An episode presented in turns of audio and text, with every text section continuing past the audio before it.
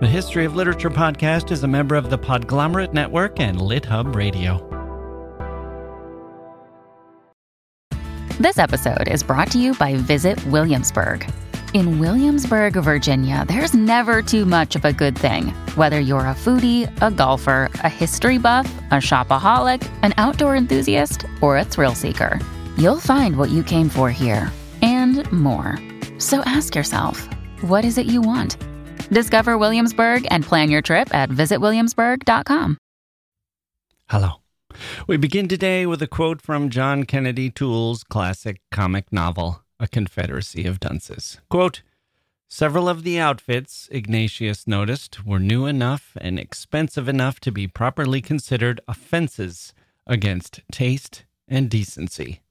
Possession of anything new or expensive only reflected a person's lack of theology and geometry. It could even cast doubts upon one's soul.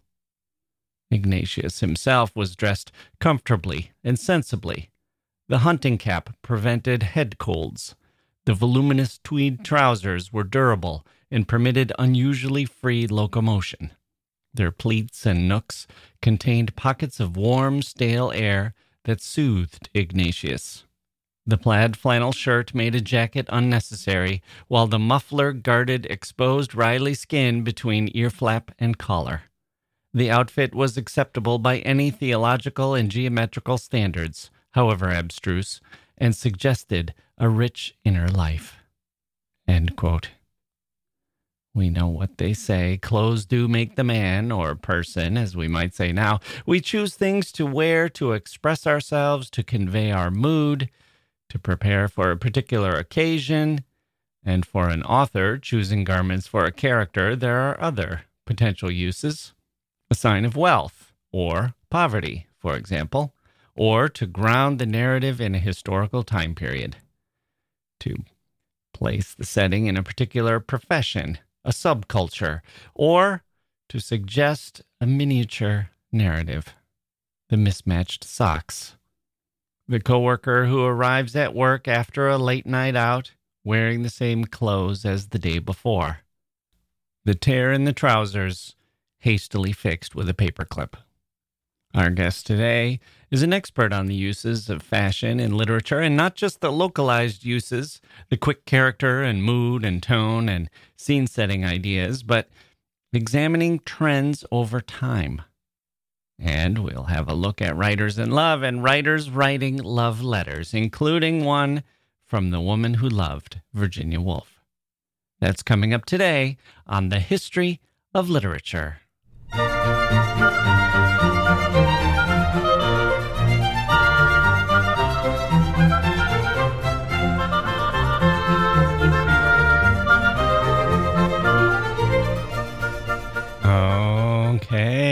We go. Welcome to the podcast, everyone. I'm Jacke Wilson. I'm so glad you're here today. Thank you for joining me. We have a fascinating topic today fashion in literature. You know the famous examples, right? Jane Austen's dresses and Gatsby's shirts, and so many other unforgettable uses of clothing, and all the ones that fly under the radar, just a bit of grounding, like the weather or the kind of car that's driven or the food on the plate, carefully chosen by the writer, maybe noticed briefly by the reader, maybe not so noticed, but having an effect anyway. And the clothes that are chosen by the character, same thing applies. What does that say about the characters who choose those clothes? Who are they trying to be? What are they trying to express?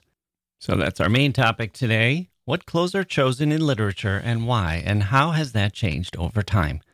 We'll get into all of that with Professor Lauren S. Cardon, who's written two books on the subject. But first, let's have an appetizer. I've been running through some love letters that authors wrote, sometimes within fiction and sometimes within their actual lives. And because everything is awful in the world at the moment, war is continuing in Europe, it's a dark period on planet Earth. Let's hope it ends soon. And our thoughts and prayers are with all those who are suffering and in harm's way.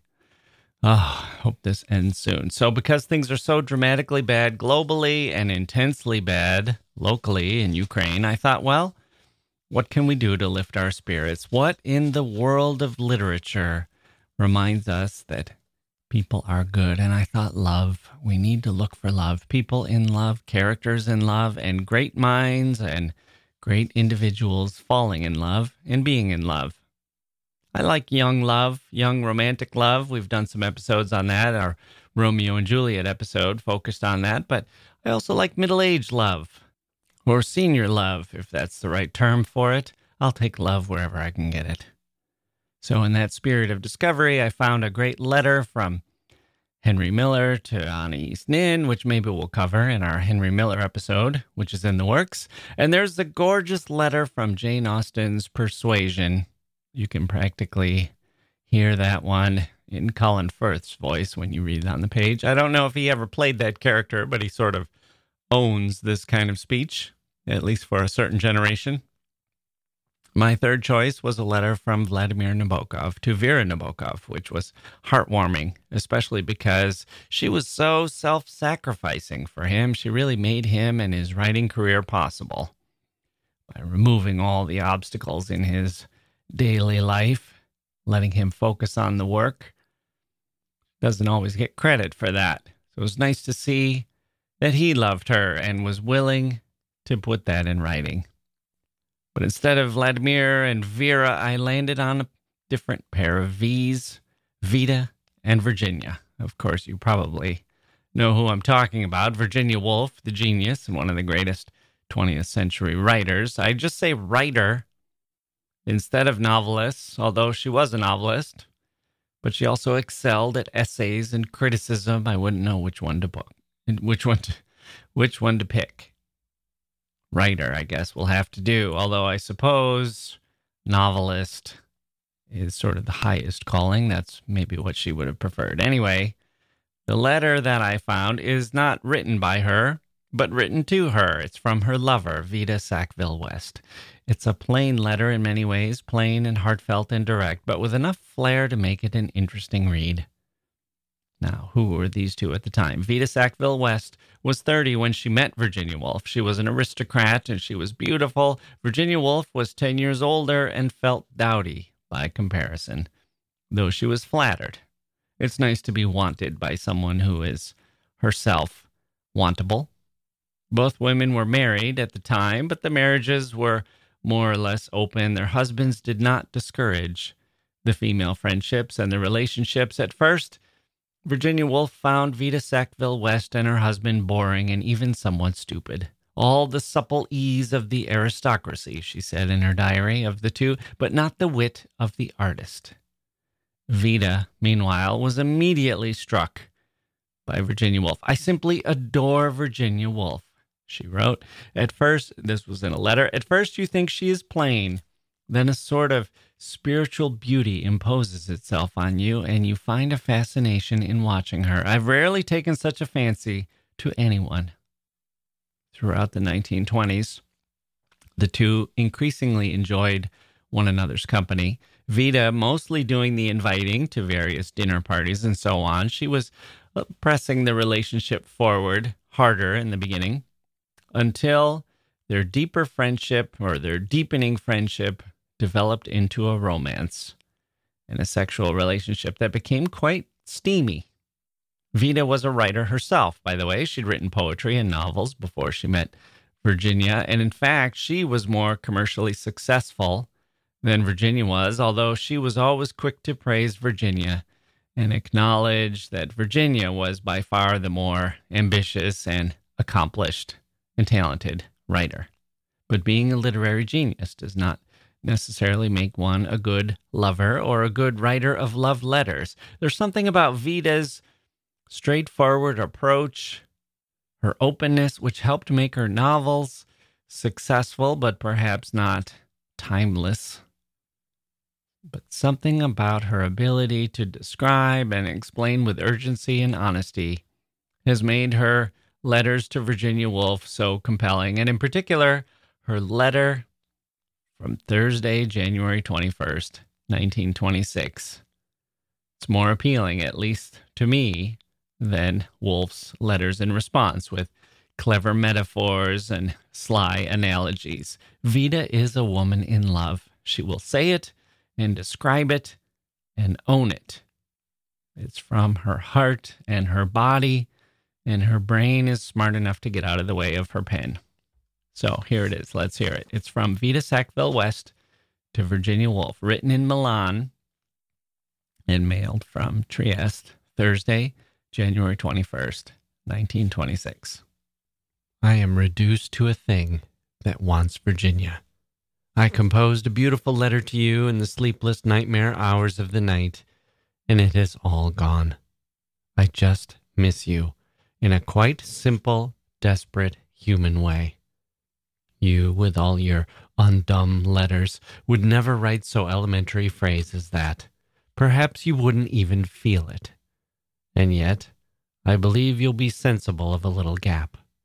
But you'd clothe it in so exquisite a phrase that it would lose a little of its reality.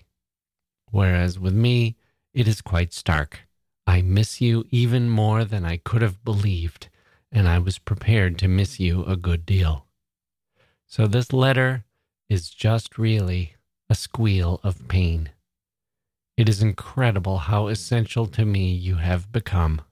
I suppose you are accustomed to people saying these things. Damn you, spoiled creature. I shan't make you love me any the more by giving myself away like this. But oh, my dear, I can't be clever and standoffish with you. I love you too much for that. Too truly. You have no idea how standoffish I can be with people I don't love. I have brought it to a fine art. But you have broken down my defenses, and I don't really resent it. Please forgive me for writing such a miserable letter. V. Hmm. Takes my breath away. Dear heart, dear Vita, how did this end? Well, after a heightened period of physical and emotional connection and pleasure, the relationship cooled as relationships are wont to do, but it didn't have an unhappy ending exactly. The two of them ended up with a friendship and correspondence that lasted for many years. And the relationship had an enduring aspect as well, an outcome, a legacy. Virginia, for her part, although her love letters, as Vita mentions in the letter that I read, are a little bit artificial, a little stilted. There's a little bit of a, a departure from reality when Virginia Woolf's writerly brain gets involved.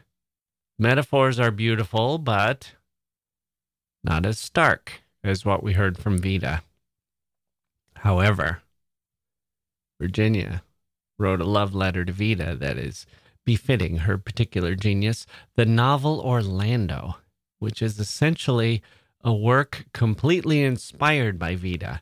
Virginia imagined Vita. This isn't just me saying this or critics pointing it out or guessing it. This was clear. Virginia was clear about this in her letters, both to Vita and to others. Orlando is Virginia's idea of Vita traveling through time, hundreds of years, throughout history, and changing genders and outfits, let's note, since that's going to be our topic today. Orlando has been called the longest love letter in history. The whole novel is a love letter inspired by Virginia's muse, the woman who could say, I am reduced to a thing that wants Virginia. A thing. A wanting thing. Even now, nearly a century later, the sentence gives me chills. We will be back with Lauren S. Cardon and a look at fashion and literature after this.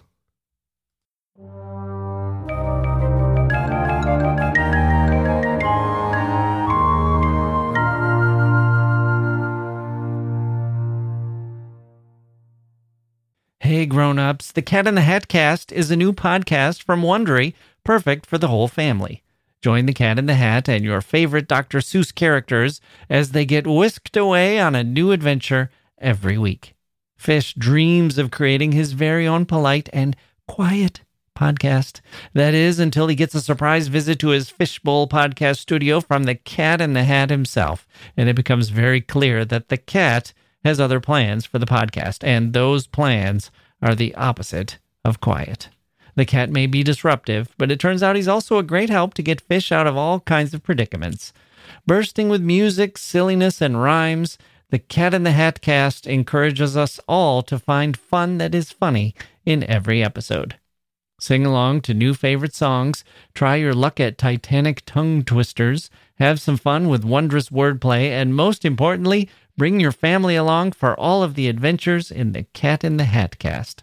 Follow the Cat in the Hat cast on the Wondery app or wherever you get your podcasts. You can listen to the Cat in the Hat cast ad free right now by joining Wondery Plus in the Wondery app or Wondery Kids Plus in Apple Podcasts.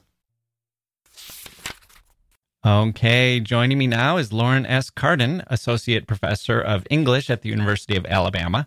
Her new book is called Fashioning Character Style, Performance, and Identity in Contemporary American Literature. Professor Cardon, welcome to the History of Literature. Thank you so much. I'm happy to be here. So, we have basically authors choosing to describe their characters and what they're wearing or or what the characters are choosing to wear or what other characters perceive about those characters based on what they're wearing. I actually made a list of I think 25 different uses an author can make out of fashion. I don't know if you want me to start here or if you want to describe some of the ways that are of most interest to you. Oh, uh, well, I think that one thing that caught my attention was the ways that um, in my in my book I talk a lot about how American authors use fashion to characterize someone, but also the way that that character wants to be perceived by others. Right. So it's not just this is who you are, this is your your class or your culture. It's this is who this character wants others to perceive them to be. So um, I think it's a way of showing how a character tries to construct their own identity, not just a way of showing who the character is, what their background is. Right, right. So I want to save that because I think what what was really interesting about your book is how you've you've found, and about your work in in a larger sense is how you found differences in the way this was done in the first half of the 20th century and the second half of the 20th century. Yes. But I thought just to orient the listeners, I'd tick through some of the different things that fashion can show. Okay. Okay. So, for example, it can be a sign of wealth or poverty. Yes. Right? Okay. Although they're very, there are a lot of gradations among both of those. Right. okay. Or, for example, it could be a marker of the person's independence or not. And I'm thinking of school uniforms or other things that people do to try to embellish what they're wearing, or maybe there is a restriction on what they can wear. Maybe they don't have that choice. Yes, that's a good point. In terms of independence, in terms of their freedom to kind of break the rules, break out of social norms, but it can also mean independence financially like how much can they mm. can they afford um, right, what options right. do they have that that yeah. changes over the course of the 20th century as well. And I think a lot of people have noted this that often people will wear something to be to go against the grain, but then they end up wearing the same thing that everyone else is wearing against the grain. So maybe they're not being quite as as independent as they think. That's definitely true. Um, just because we try to curate our public persona doesn't mean we're doing it successfully um, or signifying what we want to signify. And that's that's a perfect example. The ways that something that initially signifies nonconformity becomes a symbol of conformity. Right. Okay. I had another one as being a character could be trendy or not. They could be, for example, uh, a little bit out of step, a little bit behind the times, or they could be on the cutting edge and and really exemplify kind of a, a forward looking trend. Yes, like today's influencers. Right, exactly.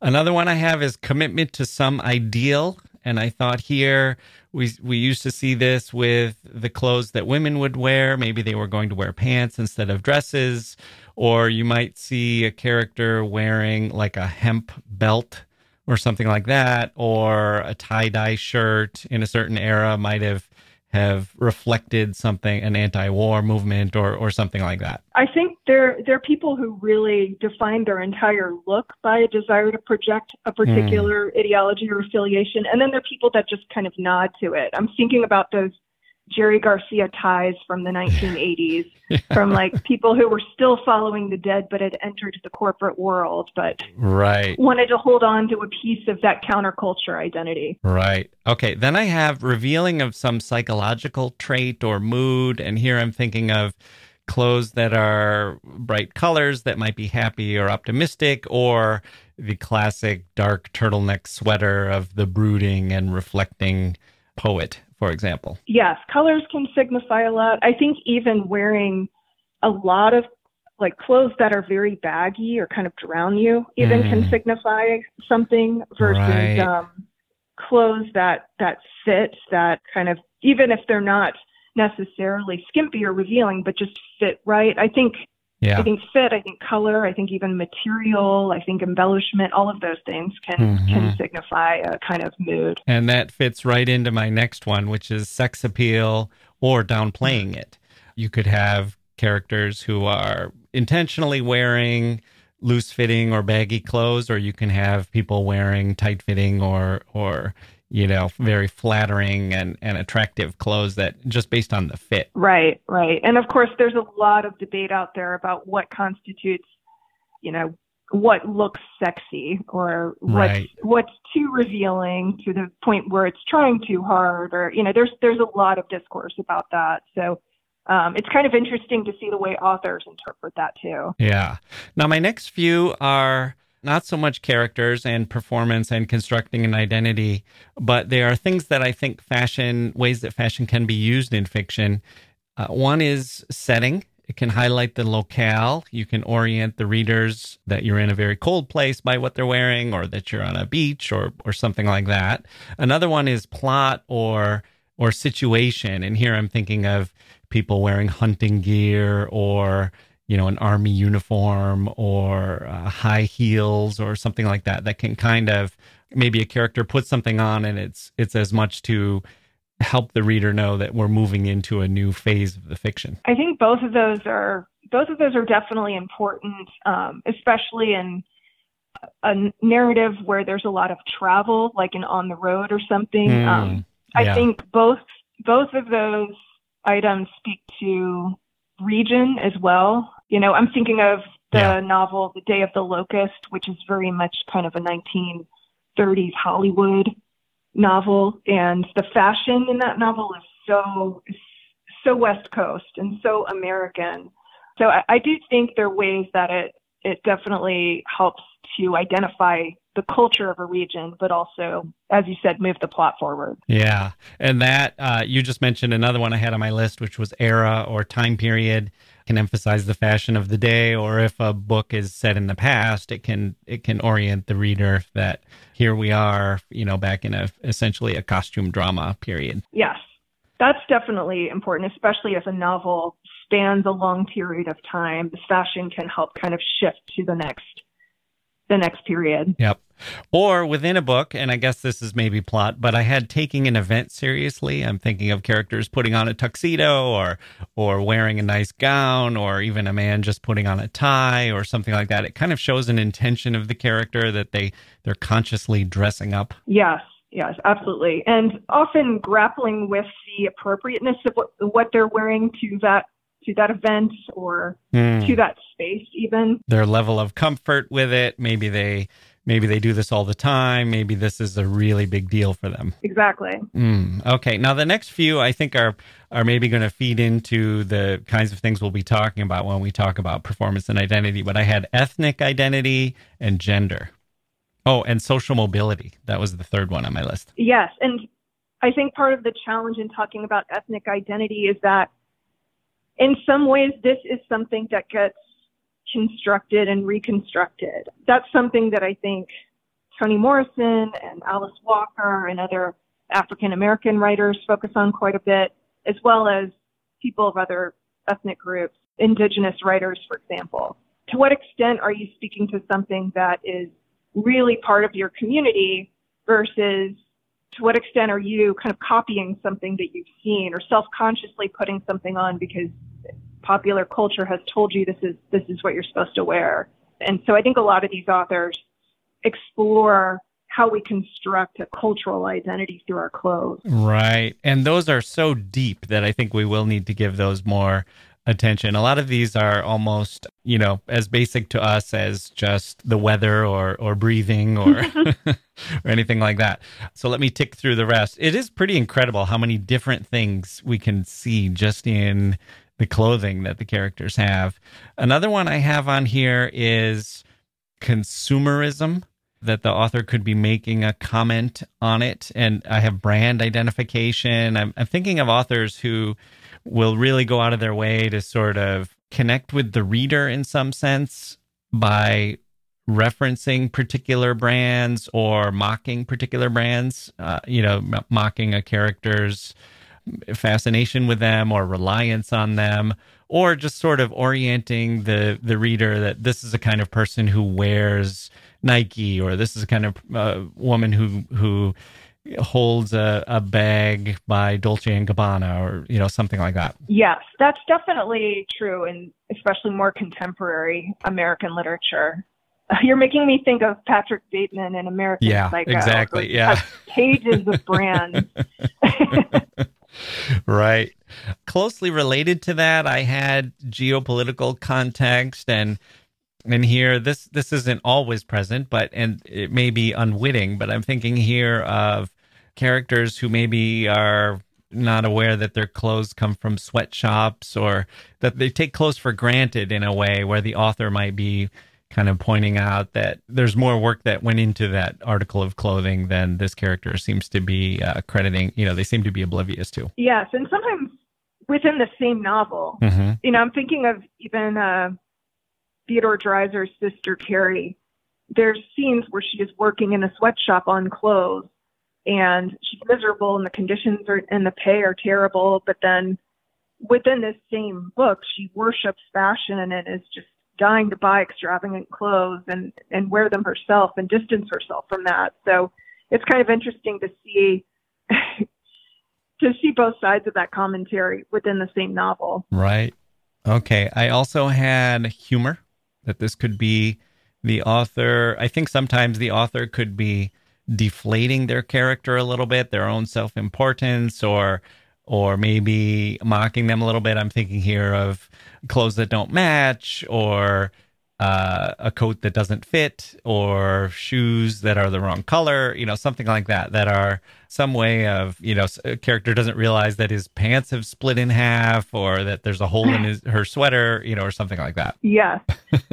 I have here authenticity versus posing, and this seems uh, it seems connected to the performance and the identity. And we'll, t- I'm sure we'll talk about this more when we talk about ethnic identity, for example. But I do think there is a sort of, for all of these things that we're talking about, they probably have a flip side of is this something that fits the character naturally, or is this something that they're exposing themselves and maybe some of their own insecurities by reaching out for something that is maybe beyond their grasp and they're sort of exposing that they're more of a wannabe than a an actual. Yes. Well, that word authentic is so slippery in the context of fashion. Hmm. I mean, there, it's one thing, it means one thing if you're talking about like an authentic Hermes bag or something like that. But I think that there's this idea of, um, you know, wearing something that is authentically made by, let's say, a, um, a person from a Taos Pueblo.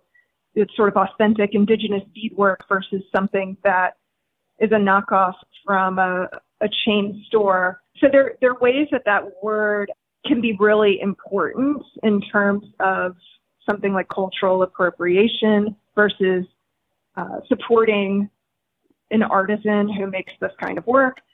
Uh, but there are also ways that I think people use it in terms of identity. Are you being your authentic self and wearing this, or are you being a poser? Right, Um, right. So I, it, it's one of those terms that has so many different meanings within the realm of fashion and clothing. Right. And for all of these, and we're sort of at the end of the list here, and I'll explain why I went through it in a moment. But for all of these, I also wanted to kind of emphasize that they can work on multiple levels. They can be to say something about the character. They can be about the effect that the clothing has on another character, and we can see it reflected through that prism. Or it can be about the author and the author's interests or the narrator's interests. Or it can just be designed to have a particular effect on the reader. But there's sort of a lot going on. It might be, you know, for example, it, would be hard to say character X wears piece of clothing Y and that means Z. It can, uh, you know, it can always be maybe we're we're seeing what they're wearing because we're supposed to take something from that. Maybe the reader and the author aren't on the same page about that. Maybe the character is being exposed as someone who's trying too hard in order to create that effect. And it just seemed like the more I thought about it, the the harder it seemed to sort of pin anyone down in this. That is definitely true. And sometimes I wrestled with what a particular item of clothing meant for for a very long time. Yeah. And it may not be even what the author intended, but it still might have a particular resonance with the audience or for the time period um, or even decades later. So um, there, I think the the interpretations of these items of clothing on the page can be really complex and lead in a lot of different interesting directions. Yeah. Like there's an example I always think of when I was reading Ernest Hemingway's The Sun Also Rises and it said something like she was a woman with with spectacular curves and you missed none of it in that wool racing jersey. And I thought, you know, a wool racing jersey to me sounds like the opposite of what a, a, sexy garment. And clearly, the narrator here is kind of pointing it out as like, man, you wouldn't believe how how amazing she looked in this in this really risque outfit of this wool racing jersey. yes, well, um, Brett Ashley's clothing choices are kind of iconic and meant to be a little bit daring and edgy. So even if it does seem slightly dowdy or boxy to us now, I'm sure they were very radical at the time. Yeah. it's like the the Mr. Burns character in The Simpsons where he'll he'll tell a joke of something like, you know, she my early date, the first date I went on, she revealed part of her collarbone and, you know, that was or her ankle, you know, and that was like very forward for its time. Okay. So the reason why I ticked through all of those is because in a lot of ways as I made this list, I was kind of thinking, well, this is what it would be like for any author of any era to to be using fashion and that this would be you know what we would see from clothing whether it was written by uh, a, a 19th century novelist or someone writing today and what really fascinates me about your work is like i said you've seen some differences in how the authors are using fashion during different time periods in American literature. So let's move into that and and let you explain what is it that we see in the first half of the 20th century that really stood out to you. So in the early 20th century, and I talked about this a little bit in Fashion and Fiction, my earlier book. Mm-hmm. Uh, I, I saw American authors as using fashion to signify characters' attempts to transcend the limitations of class and race and to some extent gender. Um, I would say that during this time, Paris had much more control over the direction and limits of fashion. Mm. There were far more restrictions, even in the US, in terms of who had access to fashionable clothing. So, in the literature of this period, fashion often represents class, but more specifically, the visual representation of luxury and wealth. It's, mm. it's class on display at a time when cities are growing and public life is expanding. So those who belong to lower classes constantly bear witness to this display of luxury. Um, you know, they, they see it passing by in, in fancy carriages and in opera boxes or people going to the opera. Um, the, the clothes become a symbol of what they don't have. So I think in many ways the desire for for more luxury, for more comfort, for being part of a higher class kind of manifests itself in the beautiful clothes. Mm. Right. And what what was behind this this influence that Paris had on fashion? Was it just that like why wasn't there fashion? you know, why wasn't it coming out of New York? Was it just that that they had so much more of the designers there or that it was just just one of those things? I think a part of it, um, it goes way back. I mean, New York is, of course, a newer city. It becomes the kind of iconic modern city in the early 20th century. But Paris initially became kind of a, a hub for for style and dressmakers and and the early designers like Charles Frederick Worth because it just it was the center of um, where you could get some of the finest materials like the silks that were um, imported there. And um, it just became a place initially where there were just the most luxurious materials. And then it became home to and I apologize if I'm butchering the French but the Chambre syndicale like the the haute couture houses. Mm. Um, Charles Frederick Worth was the first haute couture designer that branded himself and established an atelier and helped establish these very strict guidelines for what constituted haute couture and um, you know the kind of workmanship and how many dresses you had to display and things like that the hand sewing um, all of these things that was in the mid 19th century and then over time, more houses joined Worth in this in this kind of cluster of haute couture fashion. And um, around that time, also, we got the beginning of Harper's Bazaar, and by 1892, Vogue. So that's these magazines kind of entrenched. Here's what the Paris designers are are are showing mm, right now. Here's right. what people in Paris are wearing. So it, it was kind of a combination of the materials the establishment of the first haute couture houses, the branding of these early male designers that became kind of the first celebrity name designers, and um, also the collaboration of fashion journalism in cementing Paris as the fashion epicenter. Right. So it might be like I know some people who will say, I only want to drive a, a car by a German car company because of the German engineering and and back then maybe the the women of New York or the people with money would say, well, you might be a New York designer, but I want to wear what they're wearing in Paris. Absolutely. mm, right. Okay. So let's talk about contemporary fiction. But before we do that, let's take a quick break. I'm talking to Professor Cardon of the University of Alabama about her book, Fashioning Character. We will return and ask her what we see after World War II and how things changed.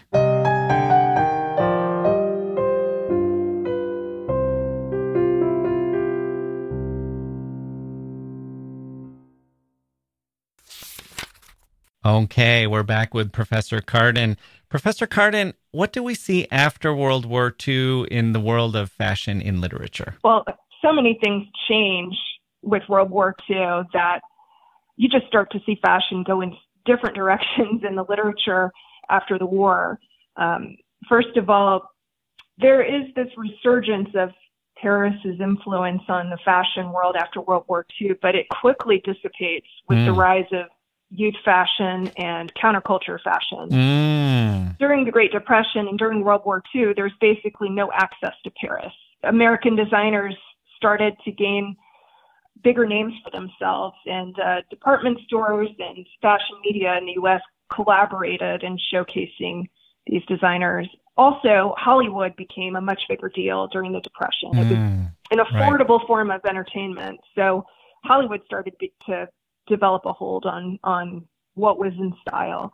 Right. So those influences outlast Dior's career after after World War II. So it's it's interesting to see how different writers start to play with this new landscape of, of fashion.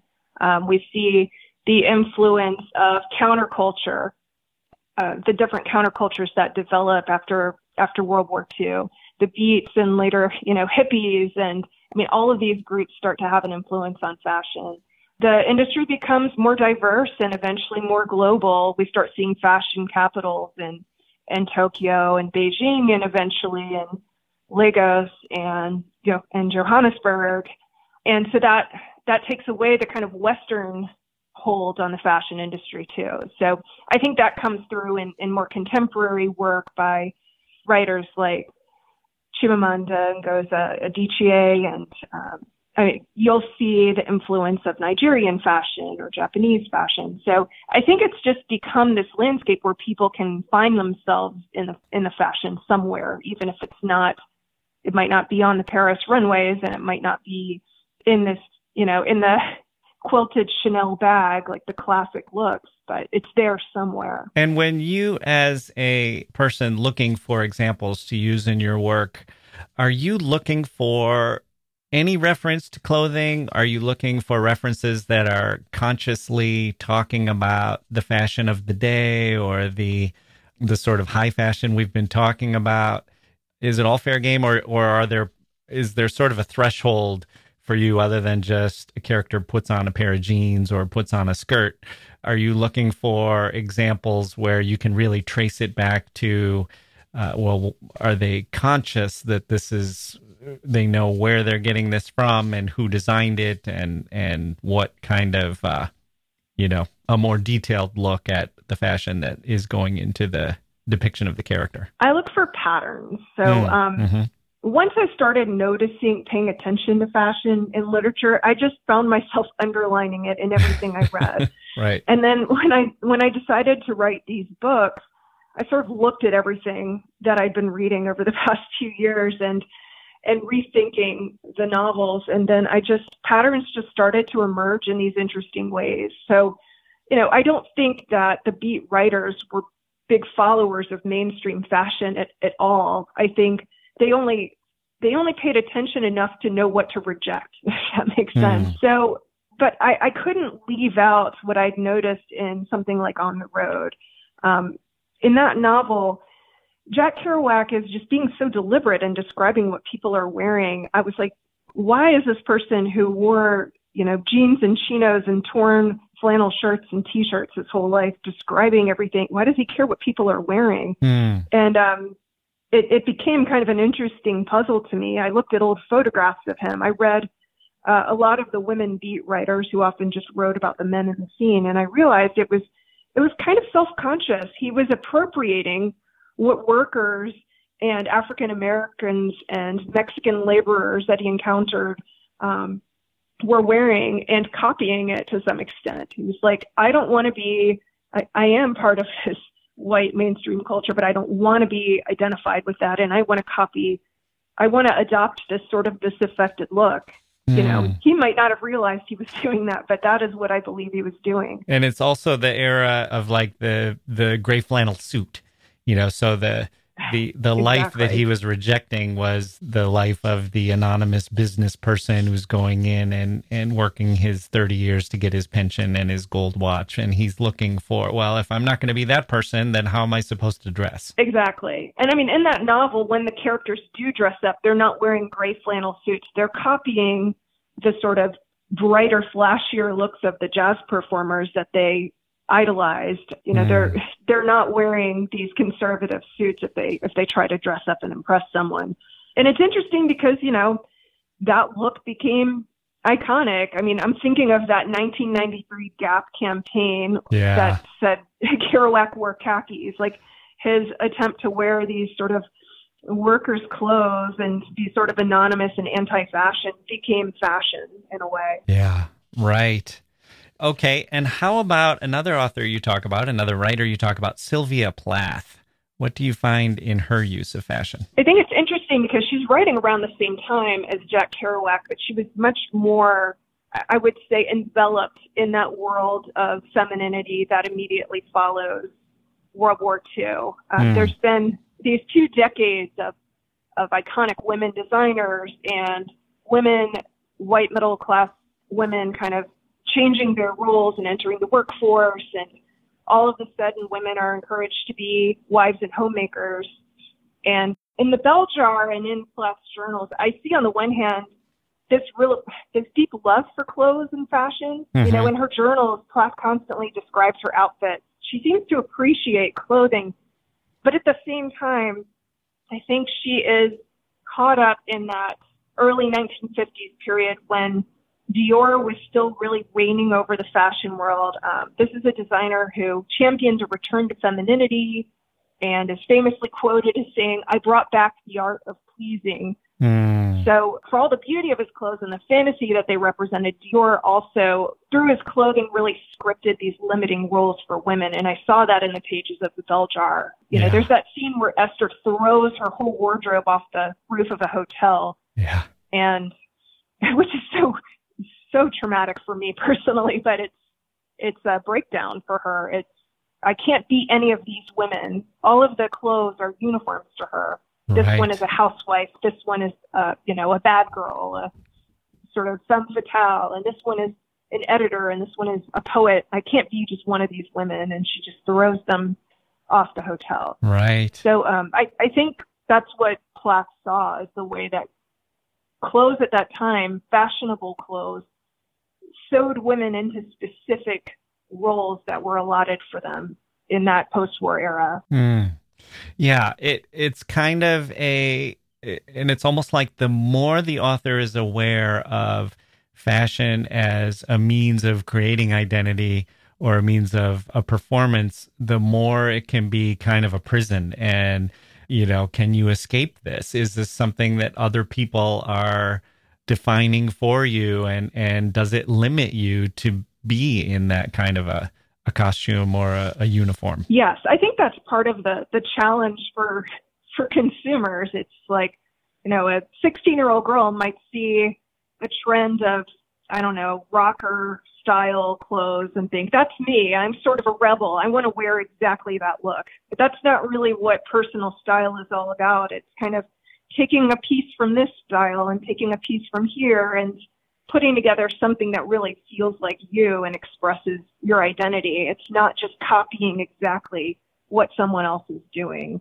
Um, Right. So I think I think we see characters in these novels grappling with that as well. Yeah, and in real life we see that too. And and let's introduce something that's probably been more prominent, I'm guessing, in the last twenty years or so, which is characters, white characters or suburban characters who want to be urban, who want to be black, who want to wear the the clothes of the rappers, or who are, I think, characters who would adopt Native American outfits and and or accessories. And and the sort of what goes along with that you get kind of a on the one hand they would say well it's an homage. It's it's it's because i love this culture and because i want to be this culture. And then on the other hand you have well are you just trying to appropriate it? And is this really the authentic you? And do you really have a right to wear these clothes? And i'm guessing that you saw that playing out in fiction as well. Oh, absolutely. Um, I devote a lot of attention to cultural appropriation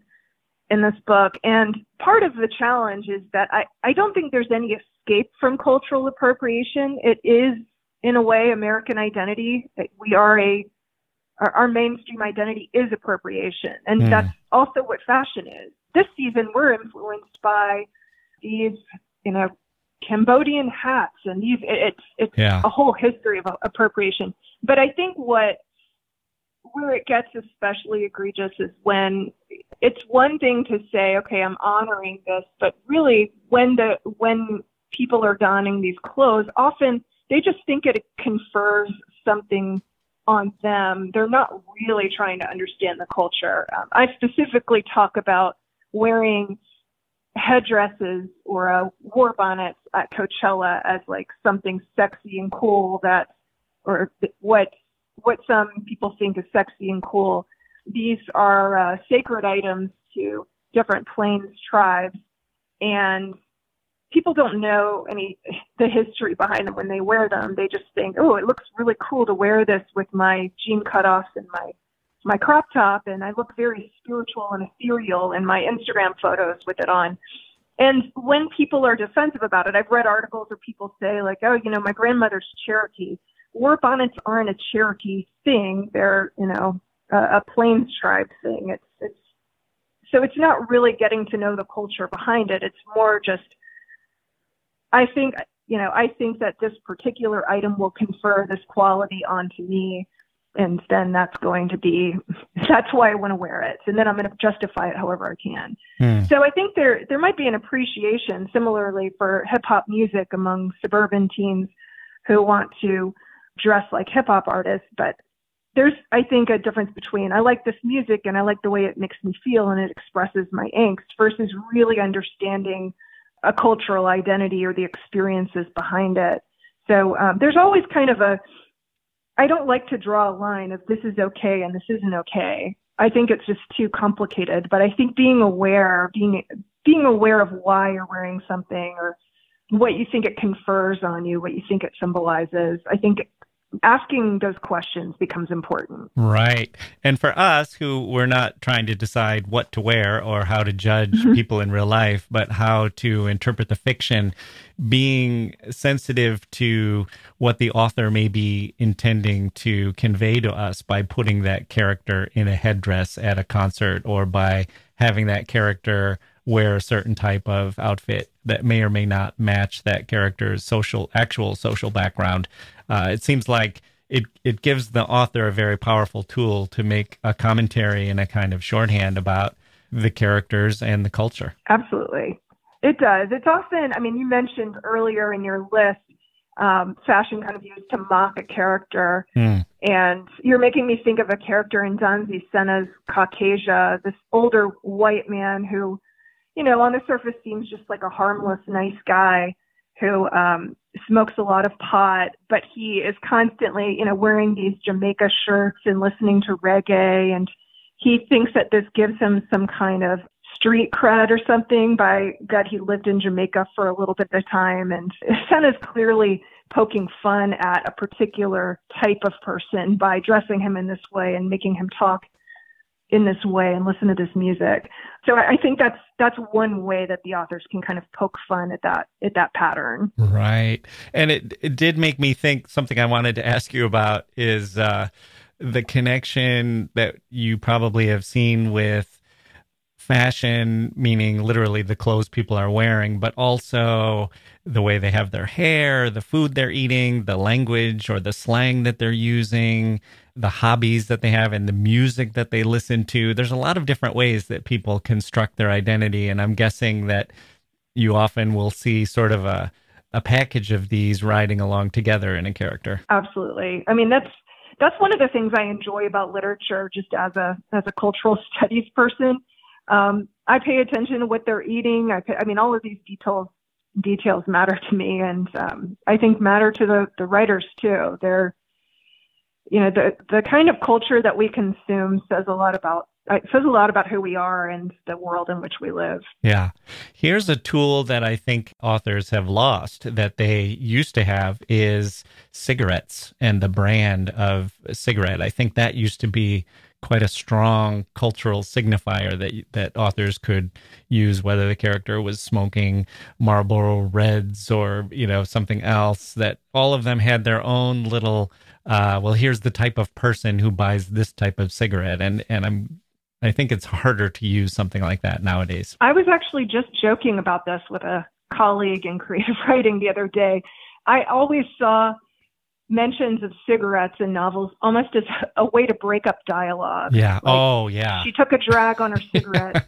Why? She asked. You know, just yeah. a way to kind of avoid having just large blocks of dialogue. Yeah. But um, you're right. I mean, now that carries too many connotations, but uh, it still can work as a, a way of characterizing someone. It's just going to carry a very different connotation than yeah. It did say in the 1950s when it was something kind of cool and rebellious. Yeah, and we maybe don't have as strong a sense of well, what brand does does what mean? I mean, I still see in mm-hmm. shows people will walk in and and ask for American spirits from a, a store owner, and that sort of says something. But I think the the difference between I don't know camels and and uh, I can't even think of another brand, uh, Marlboros, or you know, I think Marlboro. it's yeah, I think it's probably a little bit lost on us as to whether that means someone is trying to be a cowboy or trying to be a, a sophisticated person. Oh yes, or if they use a cigarette holder or something. Yeah. I mean, they're they're all kinds of or a, a pipe. I mean, we've lost a lot of uh, a lot, of lost a lot of symbolic tools yeah. But probably for a good cause. How about tattoos? Is that something that you see more in contemporary fiction? I I've never really paid that much attention to tattoos, but that is in part my own my own personal bias. I don't have tattoos. I uh, and I don't know. There's a whole culture around tattoo art that is that is rich and interesting and complicated and that I'm not I'm not as much a part of. So if someone has a tattoo in a novel and we get details about it, then of course that's part of the characterization of that character. Right. Or that's part of that character's persona. Sometimes in a very literal way where Yeah, there's was not really much to read into it. I was going to say it's probably pretty on the nose, like he had a skull tattoo on his bicep or something like that. Okay, there's a here's a bad guy, here's a, a tough, dangerous guy, or you know he had a, question mark or a the name, you know, a, a name or a word that would really spell out for us. Okay, this is who that person is. Right. Or, I mean, it's again something people can use to poke fun of a character. You know, the, the person who has the, the white character who has like the tribal tattoo that he, he has to talk about the personal meaning for an hour to everyone he meets. Like that's again a way of kind of poking fun. So I could see it's definitely something that I, I would put into that larger box of kind of fashion signifiers. It's, it is a kind of fashion statement. Um, I just don't know as much about the nuances of of uh, different types of tattoo art that I that I wish I I did that would um, help me navigate some of the the subtleties of of those moments. Right. Okay. My last question is the connection between, or maybe the difference, I should say, you know, w- when we talk about films and television, all the characters have to be dressed in some way. As I say that, I'm I'm probably putting naked people in in the minds of the listeners, and they might say, "Well, some movies, some movies there are no clothes," but you know what I mean. In in fiction, you might have characters who go the whole book and we never see what they're wearing. It's not necessarily something that the author or a, an entire novel might slide by where the author hasn't described any of the clothes of any of the characters. And and I'm wondering do the choices matter more when authors talk about it in fiction than you would see if you were watching a film and noticing what the characters were wearing in the film because it is something that the author has to kind of go out of their way to describe or do you do you not notice as much of a difference? I mean i guess on the flip side is the authors can explain a lot more about the clothes and kind of talk about uh, why they were chosen and what the character was thinking when he or she put it on that day. And maybe the fashion that we see in films and television just sort of flies right by because we know that well that's characters have to wear something and we just don't it, it's not called out for us. So have you ever thought about the difference in the way that a an author might use clothing and fashion choices versus what we see on the screen I think on the screen we're dealing with a visual spectacle. The costume designer is, especially with an adaptation, Hmm. they're not just having to think about being true to something in the novel about the character. They're having to think about the spectacle, um, what's going to woo an audience, and um, what's going to resonate with an audience about the character. I'm thinking about just, for example, the is the film Breakfast at Tiffany's. You know, uh, I've read the Truman Capote novel and just kind of skimmed over the details of Holly Golightly's clothes in a lot of it. And she wears a slim black dress and pearl choker. Hmm. But in the film, that opening scene of Audrey Hepburn in that gorgeous Givenchy black gown with the multi-strand pearl necklace and the long black gloves in front of Tiffany eating a croissant. I mean, it's it's just so iconic. It's such a spectacle, and it conveys such elegance while also conveying a walk of shame at the same time. You know, Mm. it's just that one scene says so much. Another example that comes to mind is, you know, Margaret Mitchell in Gone with the Wind spends pages describing Scarlett's clothes and the norms behind each choice. You know, she can only show two inches of her slippers past her skirt or else it's scandal, you know, uh, Hmm. things like that. And yet, even though the film leaves out those details, there's still, it, it, it says so much in the spectacle of those ridiculously large gowns. In the barbecue scene, Scarlett and her dress are taking up like 80 square feet of space, and she's surrounded by men bringing her food. And that says so much about that character that you don't need 20 pages to kind of characterize what a flirt she is and how big her dress is. And, you know, it's just, you're just hit with that scene. So I think there are opportunities with a visual spectacle that you don't have access to in printed page, but at the same time, they're they're challenges. You know, I think when people went to watch the the recent Passing adaptation, they might have been thinking, "Ooh, 1920s, I'm going to see flapper dresses." But Mm, right. the costume designer was like, "That's not Chicago in the early or in the mid 1920s. These women wouldn't have been wearing flapper dresses. This is what they would have worn." I think um, there's often a dissonance between maybe what the audience expects of a period or you know a particular location and the film has to kind of navigate between meeting those expectations versus being true to the the novel the time period all of these other elements Hmm, Right. Okay. Well, there is so much here. It it seems like such a, a simple subject, and as soon as you start thinking about it and digging into it, it reveals so much. For listeners who want to get even deeper into it, I would recommend this book by our guest, Professor Cardon. It is called Fashioning Character, and it's available in bookstores everywhere. The author is Lauren S. Cardon. Professor Cardon, thank you for joining me on the history of literature. thank you so much for having me Okay. That's going to do it for this episode of the History of Literature. My thanks to Professor Cardon for joining me today, and please do check out her books. Very interesting stuff. And my thanks to Vita Sackville West for loving, and to Virginia Woolf for being loved, and to John Kennedy Toole for his look at Ignatius Reilly, whose outfit was acceptable by any theological and geometrical standards, however abstruse and which suggested a rich inner life. Speaking of,